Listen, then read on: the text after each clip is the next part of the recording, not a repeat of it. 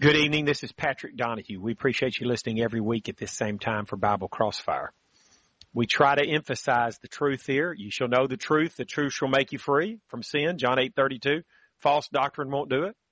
Second John says, whoever transgresseth and does not abide in the doctrine of Christ hath not God. So you have to abide in the doctrine, the teaching of Christ to have God to be saved. So we're going to emphasize the truth, abiding in what the teaching of Christ actually says because it makes a difference spiritually, an eternal difference. Last week, my friend Steve Klein was on with us talking about what it means to baptize in the name of Christ. I think we see that expression four times in the book of Acts. Acts 2.38 is the one most people remember. Steve, why don't you continue our discussion from last week about what it means to baptize in the name of Jesus Christ? Right, Patrick. It's great to be on with you tonight.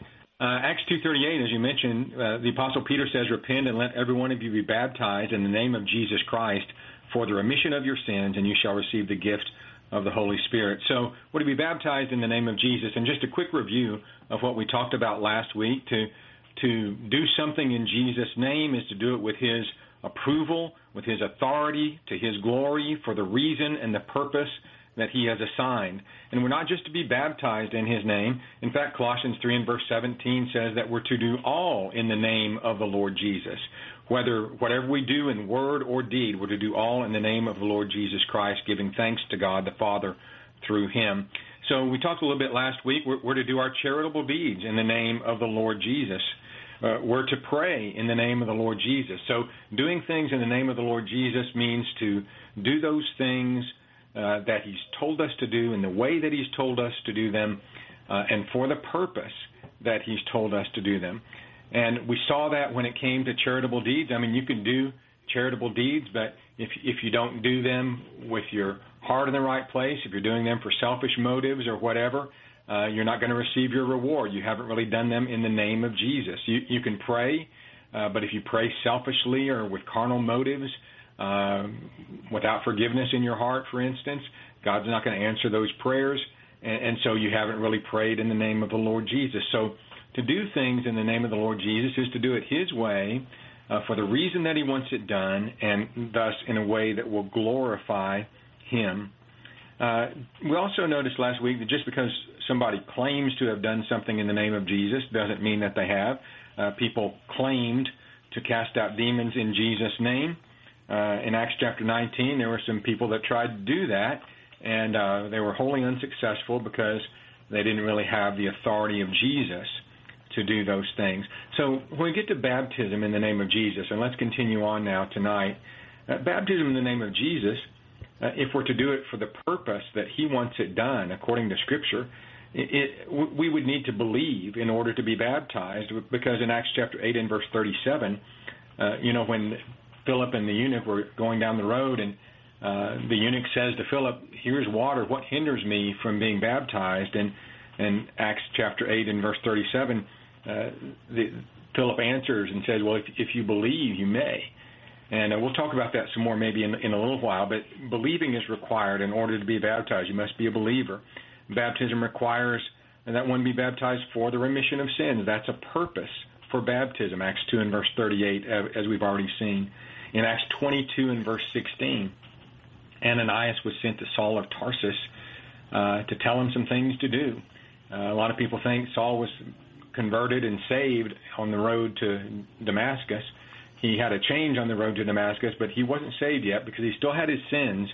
Uh, when he got to Damascus, Ananias was sent to him, and Ananias told him, Why are you waiting? Arise and be baptized and wash away your sins, calling on the name of the Lord.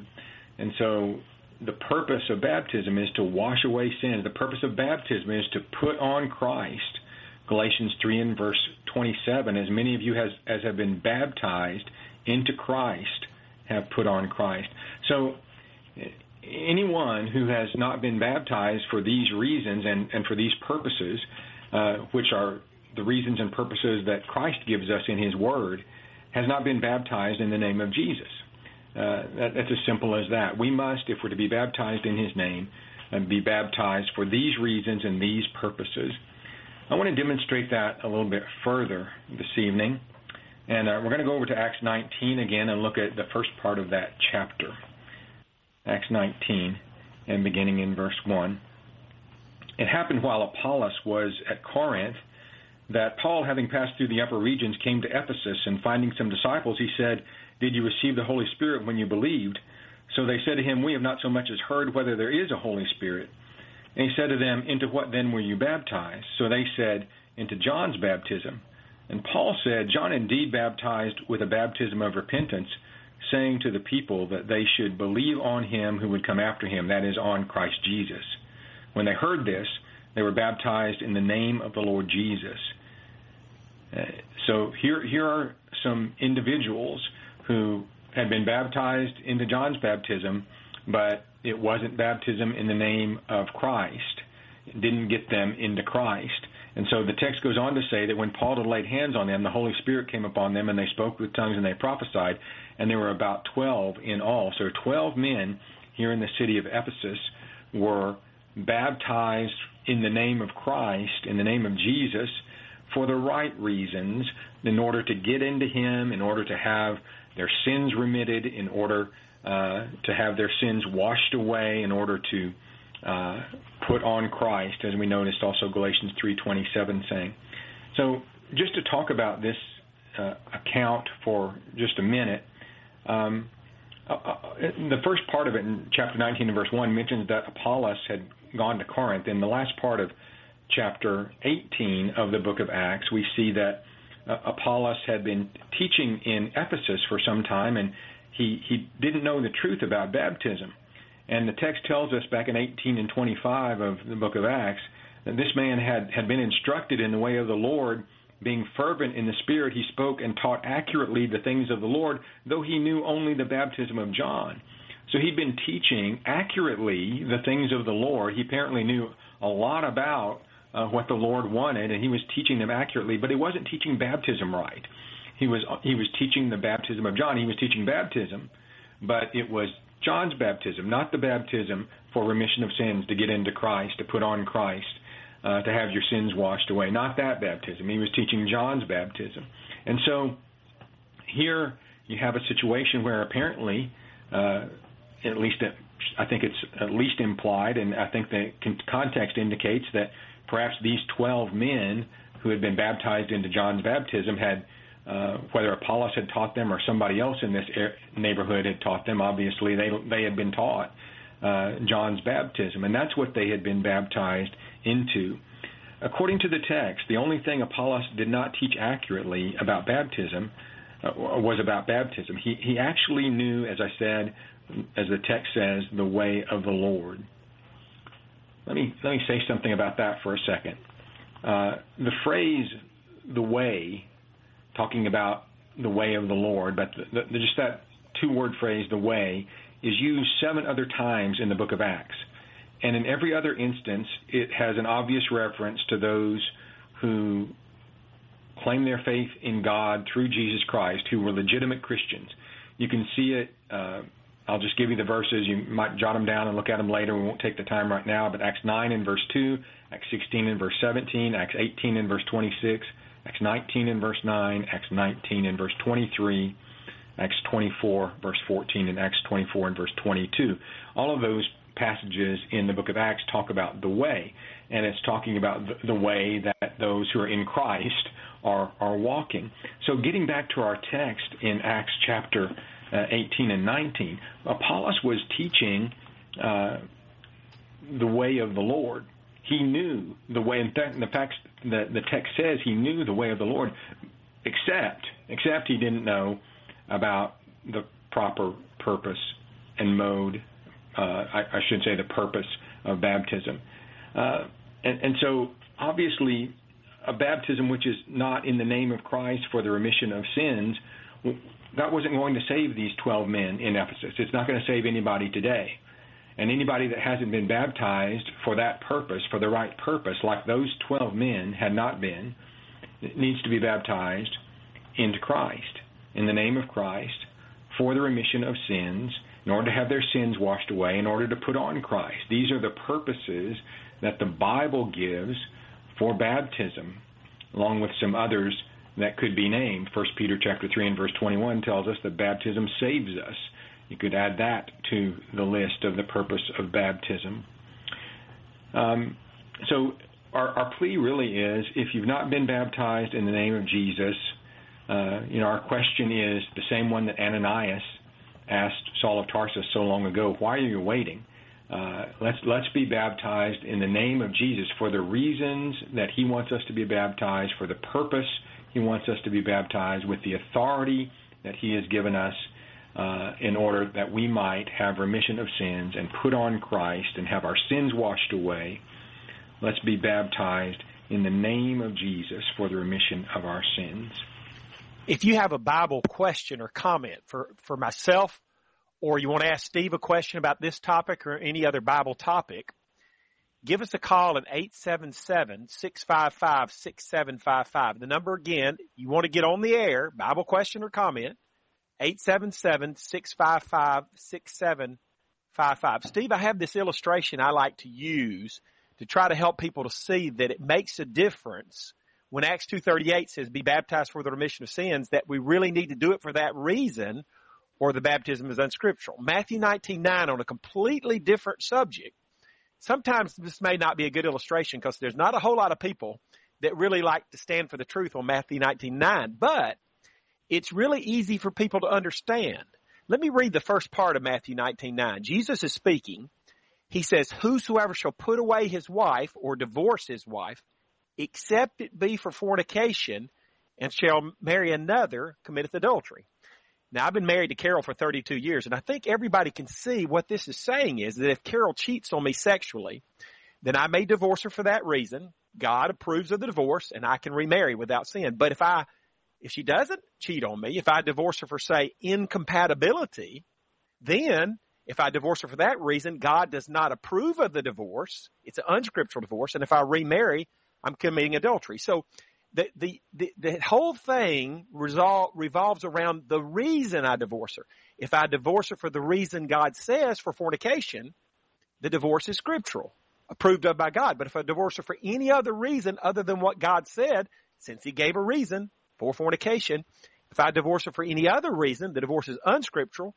God does not approve of it. Now let's use that same reasoning, which I think everybody can see back in, put it back in Acts 238 in Acts 2.38, Peter says to repent and be baptized for, for the remission of sins. Now think about the reasoning we used in Matthew 19.9. If we do it for the remission of sins, the baptism, for that purpose, in other words, in order to get the forgiveness of sins, then God's going to approve of that uh, baptism. It's a scriptural baptism. But if we do it for any other reason, like if we do it because we, we, we think we're already saved and then we get like when we accept Christ, we walk down the aisle. Uh, like when I did when I was grew up in the Baptist church, I, I, I be, t- did what they taught me. I believed in Christ, walked down the aisle, accepted Christ. They taught me then that I was saved from my sins. They scheduled my baptism for a couple of weeks later. So when I got baptized a couple of weeks later, I wasn't doing it for the remission of sins. I thought I already had the remission of sins two weeks before that if we can understand that if you get a divorce for a reason other than fornication, God does not approve of the divorce, Matthew 19, 9, then we ought to be able to understand that if we get baptized, like I did, for a reason other than for the remission of sins, then I really, that baptism is not scriptural. God does not approve of it, approve of it. And like those folks in Acts 19, 1 through 5 that Steve brought up, I would need to get rebaptized. This time I would need to do it for the right reason, for the remission of sins. You can't get the remission of sins unless you get baptized for the remission of sins.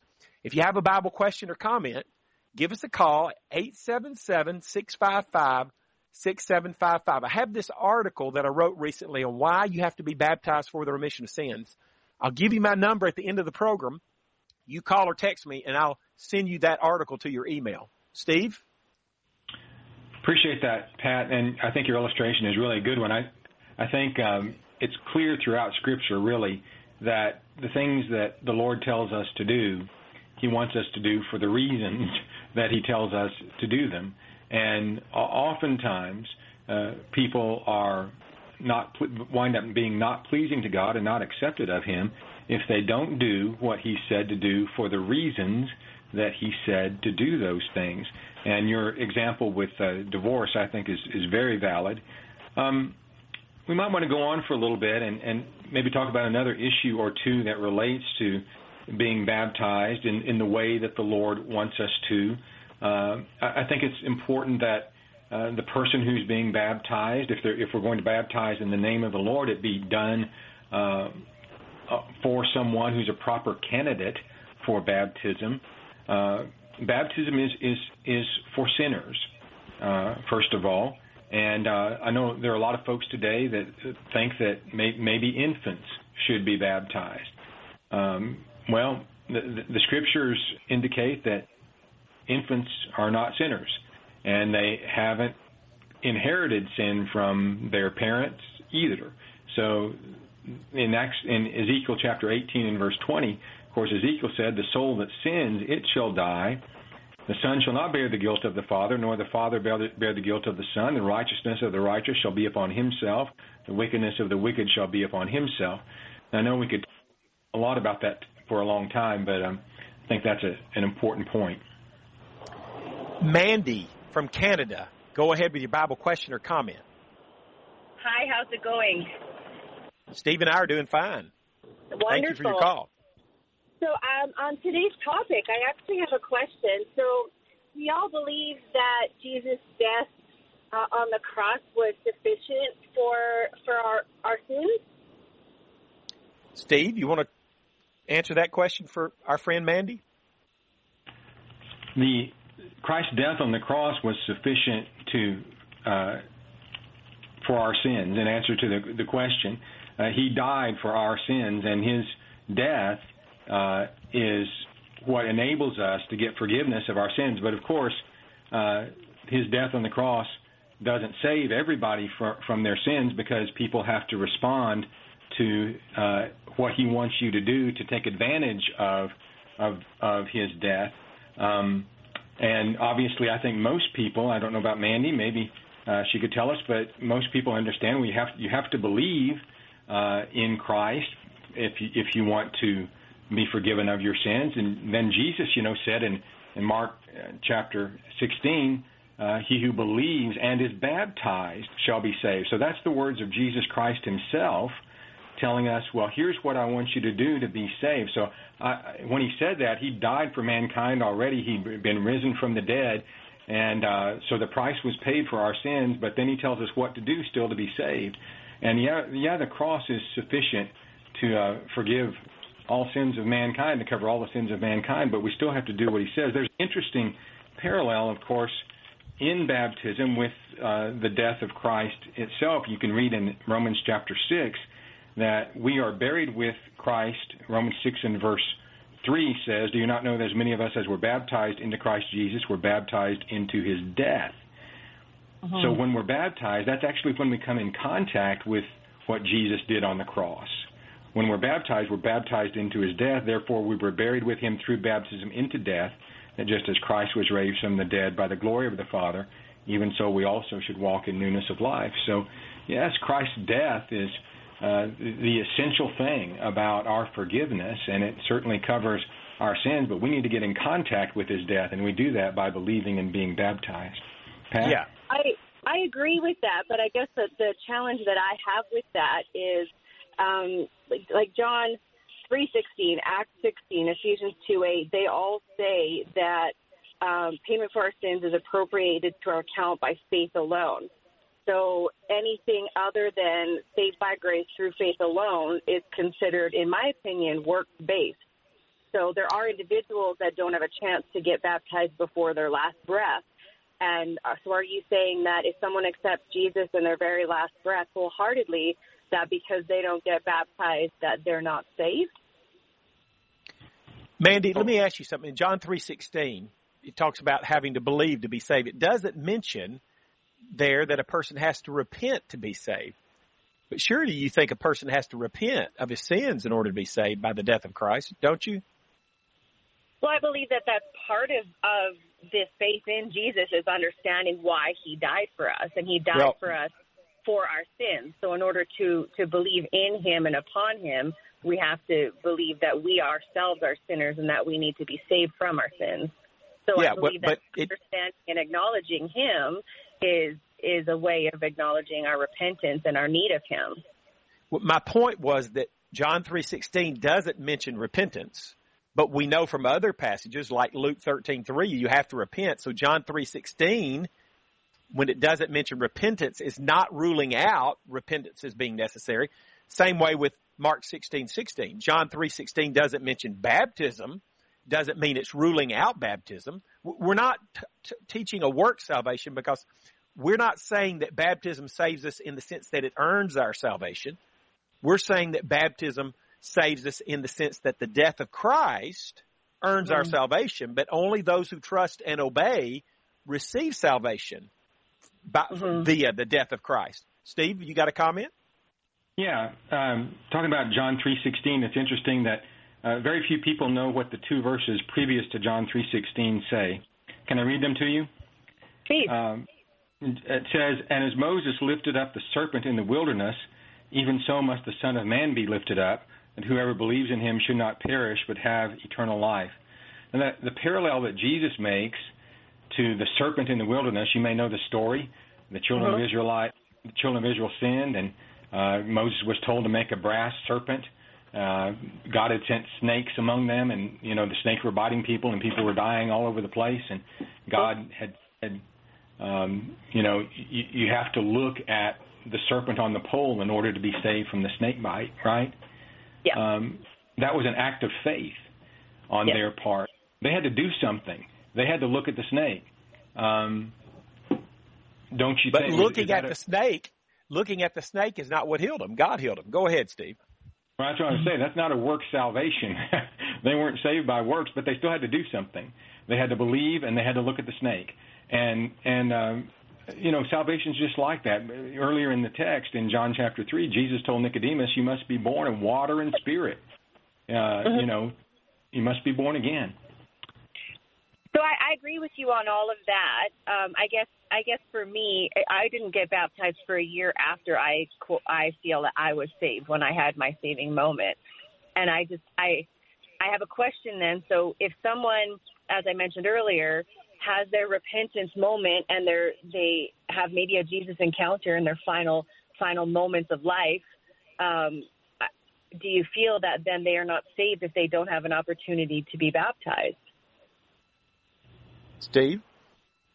Well, a, a couple of things. Uh, uh, when the question gets back to would, would Saul of Tarsus have died in his sins has he had he died in the days between when the Lord appeared to him on the road to Damascus and when he was in Damascus and praying for three days and was told after that to arise and be baptized and wash away his sins. The reality is that God has told us plainly what he wants us to do, to believe and to do in order to be saved. And he is the judge of all of that. I just teach people to do what God tells us to do. And and I would encourage you and everybody who's listening to believe and be baptized for the remission of your sins. Believe, repent, and be baptized for the remission of your sins. Not because your sins have already been forgiven, but because that's the purpose of baptism. That's plainly seen in these scriptures that we've been talking about. And uh, I, I've, I've never known anybody uh, who was a believer who was trying to get to be baptized who didn't make it. Now, there I mean, there may have been somebody like that in the world sometime, but I've been preaching a long time. I've never known that to happen to anybody. But the point is, it's God's decision. Uh, it's His uh, word, and it's His word that we must o- believe and obey. Pat? Mandy, we really appreciate your call. Appreciate you listening to the program. We're going to have to go off the air in about 30 seconds, so we'll, maybe we can talk to you again sometime, okay? Thanks very much. All right. Thank you, Mandy. Uh, and we want to thank Steve for being on the air with us. Uh, as usual, I want to mention that if you'd like a free one hour phone Bible study with me, whenever it's convenient for you, I can do it morning, afternoon, or evening. I want you to call or text me on my cell phone number, 256-682-9753. Or if you want me to send you that article about why a person has to be baptized for the remission of sins, for the remission of sins, in order to get the remission of sins, I'll be glad to send you that article, of course, free of charge. Call or text me, 256 682-9753. If you'd like the article or the free Bible study, 256-682-9753. Appreciate you listening.